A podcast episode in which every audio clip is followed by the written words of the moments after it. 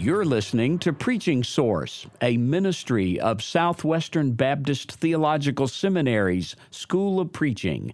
I'm your host, Professor Barry McCarty. Our topic today on Preaching Source is a historical one preaching during the first and second Great Awakenings. Our guest is Dr. Tommy Kiker, who's the Associate Professor of Pastoral Ministry and the James T. Draper Jr. Chair of Pastoral Ministry at Southwestern Seminary, where he's also the chair of our Pastoral Ministry Department and lives right across the hall from me here in the B.H. Carroll Complex. So I see Dr. Kiker quite a bit and consult him often.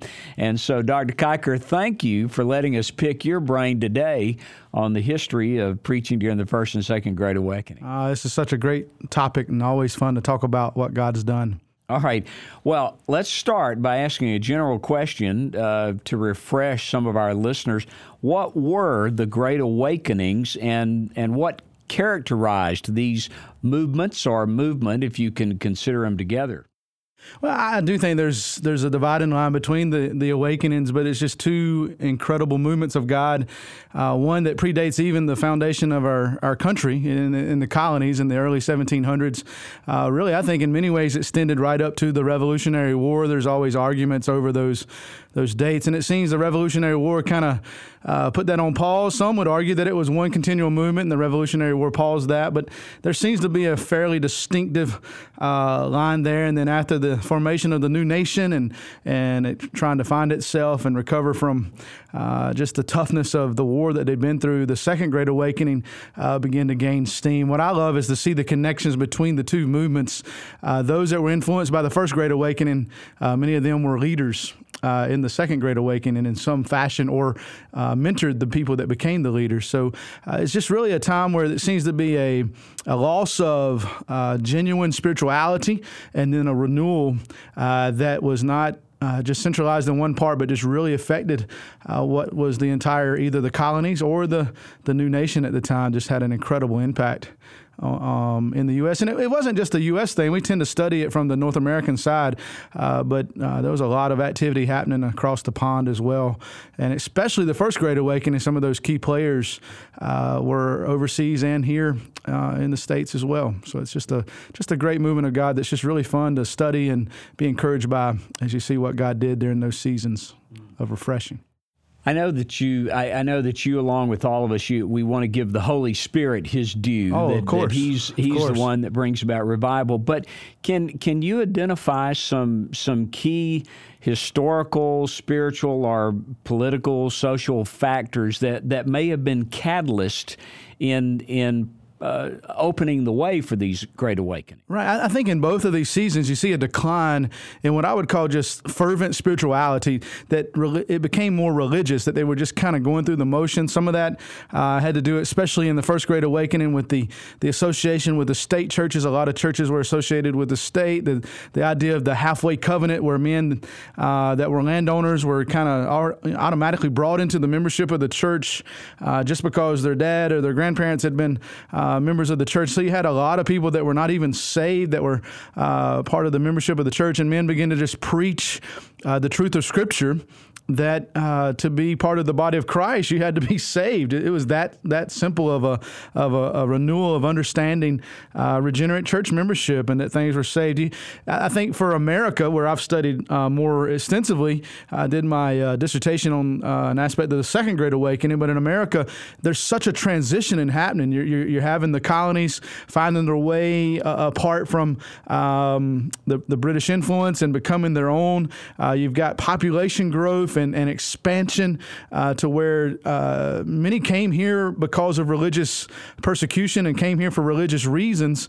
But over time, uh, the way the country spread out, there was not enough of a religious influence. And so there's many areas where it's you know, basically lawlessness and, and just uh, a lot of debauchery and sinfulness. And so there's this spiritual void.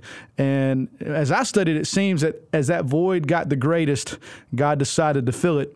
Uh, and he raised up uh, just great, great men and, and women in churches and institutions and organizations uh, that just became very um, passionate about the things. There's just a renewal to the word, a renewal to preaching, a renewal to call to people to uh, to come to Christ uh, outside of just that. Um, it was kind of an empty uh, religion. There was there was.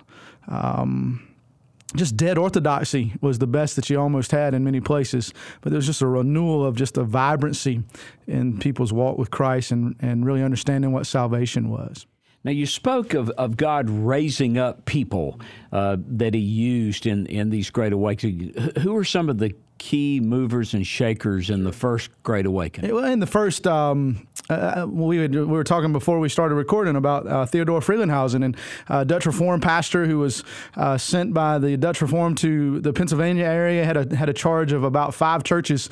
Uh, very quickly uh, got many perturbed at him because he actually thought people ought to be saved if they were going to be a member of the church. And he, he felt like they ought to study the Bible and they ought to, um, and that sermons ought, ought to actually contain instructions instruction from Scripture, and uh, they had become very used to coming to church, I guess, and just kind of hearing a little a little something to kind of get him through the week and not really being challenged. And uh, he was just a year into his ministry here, and uh, many of the uh, members of the churches that he was in charge of uh, rose up to to ask for his dismissal because he actually was um, asking them. Then, of course, in the first Great Awakening, you got to mention um, Jonathan Edwards, uh, just a brilliant man. Uh, he felt like it was a wasted day if he didn't study for 13 hours preparing his sermons. what's ironic was that his grandfather on his maternal maternal side, uh, Solomon Stoddard uh, was one that really um, kind of left room for the halfway covenant and what was called Stoddardism, that you didn't necessarily have to be saved to be a member. He it, and, and and then Jonathan Edwards ended up having to deal with that and caused him really to be dismissed from his church in Northampton. But probably no other uh, writer from that period has has been read as much as uh, Jonathan Edwards. Uh, many of his works are still read uh, today uh, that share about the movement of the revival, to defend the revival, to be able to discern whether it was genuine revival. And so he made a great impact. And then George Whitefield, probably, uh, I would say, probably in our uh, estimations as, as Baptists, we'd probably want to listen to Whitefield uh, more than Edwards. I think Whitefield might have had a little bit more fire in the bones. Not not discrediting Edwards. Obviously, God moved in many ways with his preaching, but uh, Whitefield was just a, a, a, preaching machine. Really, he he traveled uh, back and forth from uh, Great Britain to the New World uh, over and over again, really exhausting himself preaching. It was just incredibly popular. thousands of people would come to hear him preach, and, and just had an incredible incredible impact. The Wesleys, Charles and John Wesley.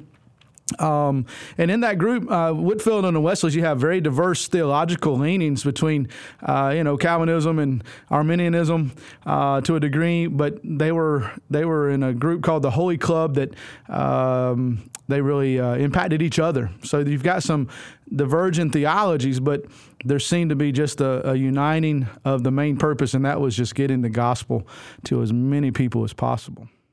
Can uh, can you draw uh, some uh, comparison and contrast, say, between John Wesley and George uh, Whitefield? Well, you know, uh, the theological leanings, obviously there was a difference there. But what I love about both of the, the guys as you study their preaching is, is they, they preached thousands of times. Uh, Whitefield was more of a kind of your, your uh, what we might would even consider the forerunner of the itinerant, the traditional itinerant. Uh, he, he would preach um, in, in more organized ways and probably larger crowds. Uh, one of his, his greatest. Um, um campaigns was in the uh, 1740s. He, pre- he preached in a, a 10 week period in New England. Um, he preached over 130 times. And so in 70 days, I mean, he's preaching at least twice a day. Uh, he preached in Boston. Uh, they took the crowd outside. They had a place for him to preach inside, but it was so crowded, he preached outside in the town square. And uh, they, there was times where there would be as many as 15, 20,000 is what Ben Franklin would estimate the crowds there. Ben Franklin said he had a voice that could carry for a half a mile without any amplification education whatsoever, which I'd have loved to have heard that. I wish we had recordings from that time. But if you travel through New England, you'll go into these towns, and a lot of places there's a rock or a tree stump or something that has a plaque that says George Whitefield preach here. I mean, he just impacted that. Uh, you know, Wesley was. Um, he, he, he, I think he, he was more uh, on the uh, on the frontier side, and, and but just the to me, what gets me is the um, the amazing uh, just the, the, the overwhelming number of times they preached. They worked themselves uh, tremendously. I don't know that they would have watched any television if they were a preacher in our our culture. Uh, just the thousands of, of sermons and thousands of miles on horseback and that kind of thing uh, for Wesley in particular, and then for Whitefield, just the traveling back and forth the multiple times. You know, you think if I wanted to go to Great Britain today, it's a you know a half a day journey. For him, it was you know weeks, and just to do that over and over again, uh, they were not lazy men. They were uh, incredibly motivated and, and driven in their preaching. Obviously, with some theological differences, but um, just preaching tirelessly. Yeah. I, I, believe it was Whitefield that uh, Benjamin Franklin gives mm-hmm. an account of having heard and, yeah. and was uh, impressed with him. All right, uh, we've talked a lot about the first Great Awakening. Let's move on. Second Great Awakening. We're we're into the 19th century now, aren't we? Yes, so you, are the turn of the century there. After the Revolutionary War, you've got the nation uh, trying to find itself fledgling. Um, obviously, the war itself had a great impact on uh, on the nation, on the geographical region, and what became the United States of America. Uh, but also, you had the um, the help we received from the French. There was some influence there. A lot of people uh, bought into the idea of skepticism. Uh, John Locke, Thomas Paine, that, that that the age of reason and those kind of things, a doubt of God. God. Um, many of our educational institutions, Yale and and other uh, colleges, uh, make note that in their you know colleges that were established for religious purposes had very few believers. Uh, there was um, one account of all the students at Yale, there was only eight believers, and those were ridiculed. Hampden-Sydney, a college in Virginia that was established for uh, training of ministers, uh, there was a group of four uh, guys that were had gotten saved and were having a Bible study, and they were just uh, harassed and and hazed. And finally, the president, uh, who had been influenced by the First Great Awakening, said, "No, they're not going to treat you that way. You can have your Bible study in my parlor in his office area." And revival just broke out in your college areas um, Hampden-Sydney, Asbury, um, Yale, where Timothy Dwight, Jonathan Edwards' grandson, uh, was there. See, see so many connections between the first and the second. The second didn't have the Whitefields and the and the Edwards and the Wesleys at the early stages. It was more of a a broader movement, not so many individuals. Uh, a lot of the college campuses, the local churches in in um, New England saw a, a great uh, movement of God, but not with the that that spearhead leader in the same way. Um, and in the South, you've got the rise of of the Baptist denomination, the Sandy Creek uh, influence, and that kind of thing just begins to really uh, make some impact there in the awakening. Um, what I, I would be amiss uh, to not mention Samuel, J. Mills Jr. was my uh, subject of my dissertation, and uh, he was a leader of a movement called the Haystack Prayer Revival at uh, Williams College in Williamstown, Massachusetts. A group of uh, men would meet every Tuesday and, and Saturday to pray for missions. And in one of those prayer meetings, a storm came up and they sought refuge under a, a haystack, which is a little different than how we do hay uh, today. But there was a place where they could get out of the rain and they prayed. And it's noted that out of that prayer meeting, uh, the birth of American Foreign Missions was born. And they went to the, eventually went to the congregational leaders and had had they formed the first mission sending agency, and and uh, then a few years later they sent off the first missionaries, which included uh, Adoniram Judson and Luther Rice, and so we can even trace. So you have a, a, a great birth of missions. On the preaching side, really, probably the prominent preachers. Uh, the one that most people would know is Charles Finney, but he was towards the latter end of the Second Great Awakening. And sometimes you even would include uh, D.L. Moody, but that kind of uh, many would argue that was a different movement. He kind of leaked into another movement after uh, the Second Great Awakening. But uh, just a lot of institutions were formed, a lot of educational institutions, mission societies, uh, the American Bible Society, um, just a lot of, of uh, the, temperance society, alcohol was a big deal. Slavery became, uh, obviously began to to be a, a, topic of attention, and, and many were looking for an answer for for that. They knew it was wrong, and something had to happen. Uh, Mills was instrumental in a uh, society called the American Colonization Society, which hoped to uh, win slaves to, to Christ, have them freed, and then reestablished them in Liberia. Uh, basically, his vision was missionary work, and so there's there was obviously a rise against uh, that institution as well. But just um, a lot of neat things happened. Not the prominent leaders that we saw in the First Great Awakening, but more of a broad movement. Uh, anything in particular in, in terms of, of the development of preaching uh, d- during this time, or the, the theological institutions and homiletics are preaching, but what what's happening during these uh, awakenings, sure, and, sure. and how is preaching changing, or the teaching of preaching? I think um, one thing interesting in the First Great Awakening was you had William Tennent, who established what was kind of um, in a mocking way called the Log uh, College. He was training his sons and about 15 other guys, um, really kind of a precursor to the modern day seminary, and and and really um, the Log College became uh, the College of New Jersey and eventually became Princeton. It's kind of the, the birth of Princeton, and and so um, you have the the establishment of uh, religious education and and college campuses. Uh, really, well, one thing that, that you see there is just um, the purpose of education was mainly uh, to train people for ministry. Of all the different colleges and, and those types of things, um, it, it, was it, the focus was to, to get the gospel. Um, one stat I saw in some of my reading, just thinking through some of these things, that I knew that was a big deal. Was in 1780 there were nine schools of higher education in America, and by 1861, by the end of the um, of the revival, there was 182. So from nine to 182, all but 27 were founded by different Christian denominations.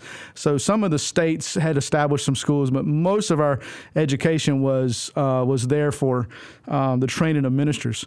Uh, neat thing in the Second Great Awakening is what we have the camp meetings. Uh, this is kind of a continuation of some of the stuff I believe that happened in the First Great Awakening. For some reason, this, this idea that it was just ungodly to preach outside, and uh, Whitefield really out of just necessity uh, took some of his meetings outside, and then um, the Second Great Awakening in Kentucky and, and some of that area, particularly, you saw these camp meetings where just thousands and thousands came, and um, you know, there was some things that were probably some extremes there, but really a great movement. And then um, on the Methodist side, kind of influenced by Wesley, and then uh, by As- Asbury, uh, just the circuit riding Methodist preacher. Uh, if you read anything about the preaching of the of the Awakenings, uh, the Methodist preachers had this reputation that they were everywhere. Uh, there was one saying that um, if it was if it was bad weather outside, you say that t- today's good for nothing. All you can see is crows and Methodist preachers. You know, they're just they're just everywhere. And one writer said that he he was in Kentucky and he never found a family whose cabin had not been visited by a Methodist circuit riding preacher. Uh, Asbury himself was kind of the forerunner of that in the First Great Awakening. It became more prominent in the Second Great Awakening. They say by the time of his death, he had ridden over 275,000 miles on horseback uh, and had preached some 16,500 times, ordained some 4,000 preachers, and so just a life poured out. So that that idea of the itinerant ministry, the outdoor preaching, um, but in both awakenings, there was a renewal. Uh, from just dry orthodoxy, dead orthodoxy, to really an intimate relationship with the Lord through the preaching of His Word. Um, they were just going through the motions in many ways, and so there was this renewal of that. This is not just something we just do. Uh, this is this the preaching of this Word changes our lives the uh, uh, the culture and society, the the environment uh, that they preached in, and and modern day, uh, the, there seem to be such stark differences. What are there lessons? That you think we can, those of us preaching in the 21st century, could draw from those open air preachers and circuit riding preachers? Well, I think you know one thing I was thinking about as I was I was thinking through this thing is is um, I, I just I think we've lost the um, the importance of just hard labor hard work. And the study and in the deliver in the delivery of sermons. Um, you know, there's some things in the life of Wesley and Whitefield that if I was in my pastoral ministry class, I would not uh, call my guys to emulate. You know, in in some of the ways that they handled their their, their ministry to their family. Uh, but I'm afraid in some ways we've almost swung too far to the other side where we use our family as an excuse not to to do the hard work, to do the labor, to pour ourselves out in the study, uh, to pour ourselves out in the um, the preaching of the word. Uh, I I um, we talk a lot about guys burning out, and that's something we really need to uh, to be aware of. But I, I, look at Whitefield and Wesley, and I'm thinking most guys they, they, they, wouldn't have they wouldn't have survived this. A lot of guys would not have um, made that schedule. And the, reality is, most of us are not Whitefields and Wesleys. But I think what one thing that encourages me is just uh, their passion and their burden and their urgency that. Um, the word had to be preached. The gospel had to be shared. Uh, there was not much time for anything that did not advance the gospel. You know, both of them were involved in, in social ministries, uh, orphanages, and, and, and those kind of things, other movements, but it was always for the advance of the gospel. And I, I found that incredibly encouraging. They, they labored tirelessly. Um, and and we need to regain some of that urgency, I believe, in our day and time. Now, we've spoken already about the evangelistic preaching of Charles Finney, but uh, you've also does some, done some work on another character of that time, uh, Asahel Nettleton. Sure, sure. Uh, I, talk to us about uh, about some of his work and, and maybe how he compares to Finney or not? Nettleton felt called to missions, but had some health issues, and he was never really able to. And he's kind of known as you study him. If you if you just see some of the precursors, some of the some of the surface stuff, um, as one that opposed Finney. He was he was he was he was very Calvinistically leaning, very reformed, um, but very evangelistic. I mean, he he was credited with some twenty five thousand people coming to Christ under his preaching. He he he shared the gospel, drawed people to respond response. Uh, I don't think he had any personal vendetta against Finney as I as I study it. He I think he was just concerned, um, and maybe not even so much with uh, with Finney as he as where he thought maybe some of Finney's um, ideas might go. The new measures and the the anxious bench and the anxious meeting. Um, I don't know if it was Nettleton or not, but one of the main concerns that, that a lot of the pastors had against Finney was that he would allow women to pray in public, which uh, was unheard of then. Which you know that's we can talk about that in another another uh, interview or something. But um, I, I I think Nettleton is sometimes unfairly seen as just the antagonistic against Finney and didn't, own, you know, and was, uh, but he, he was incredibly evangelistic himself. Uh, he, he just had some, I think they, they just crossed some paths in a way where uh, it raised some concerns. And it might just be a lesson that sometimes we just get distracted. Um, but I, I, I think he's he's incredibly worthy of study and had a great impact. Um, one gave an account that when they they um, they had brought some charges against Finney, Nettleton was there, one of the ministers that was on the charging side, and and they said that Nettleton just looked old and tired, and Finney looked uh, young and robust, but they were only about seven years different in age, and and it seemed like maybe he had gotten distracted to some degree.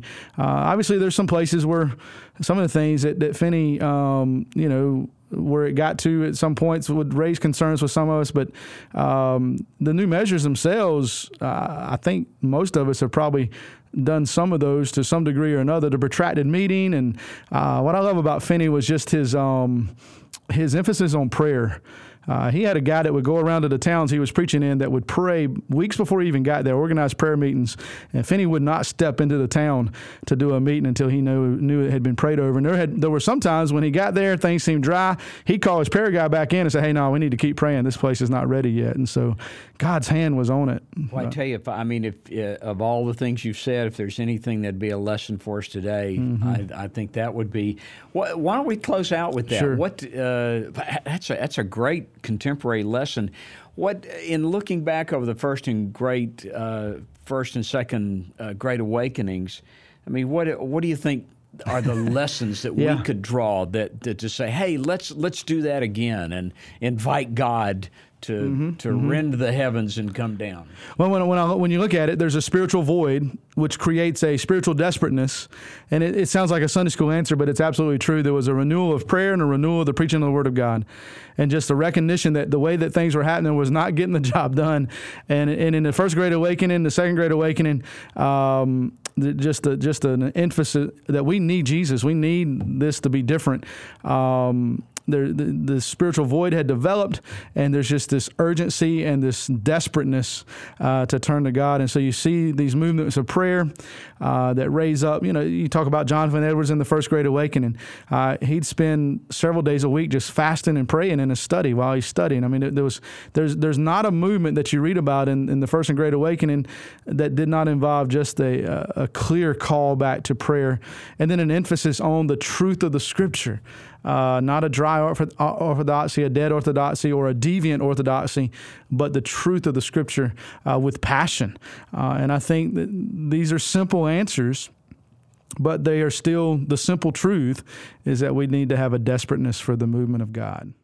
Our guest on Preaching Source today has been Dr. Tommy Kiker, chair of the Pastoral Ministry Department at Southwestern Baptist Theological Seminary. Tommy, thank you for being with us today. Uh, it's my pleasure. Thank you.